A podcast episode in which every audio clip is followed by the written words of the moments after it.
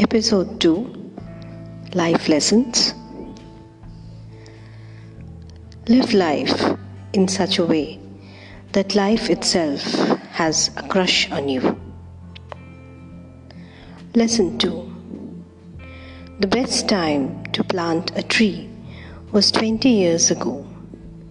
The second best time is now. Lesson 3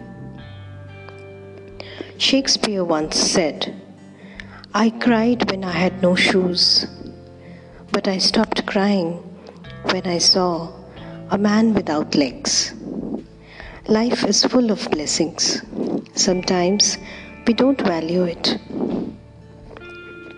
Lesson 4 A certain darkness is needed to see the stars. Lesson 5 Life isn't about finding yourself.